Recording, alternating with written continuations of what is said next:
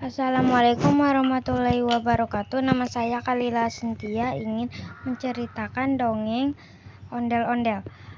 Ondel-ondel adalah bentuk pertunjukan rakyat Betawi yang sering ditampilkan dalam pesta-pesta rakyat.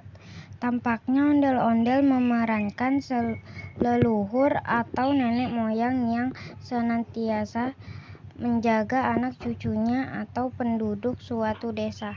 Dalam sejarahnya, ondel-ondel diperkirakan sudah ada sejak tahun 1605.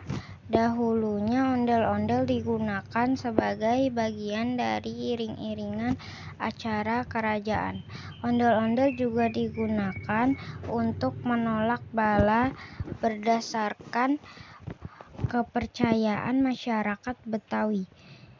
Penyakit cacar akan hilang setelah mengarak ondel-ondel keliling kampung. Wassalamualaikum warahmatullahi wabarakatuh.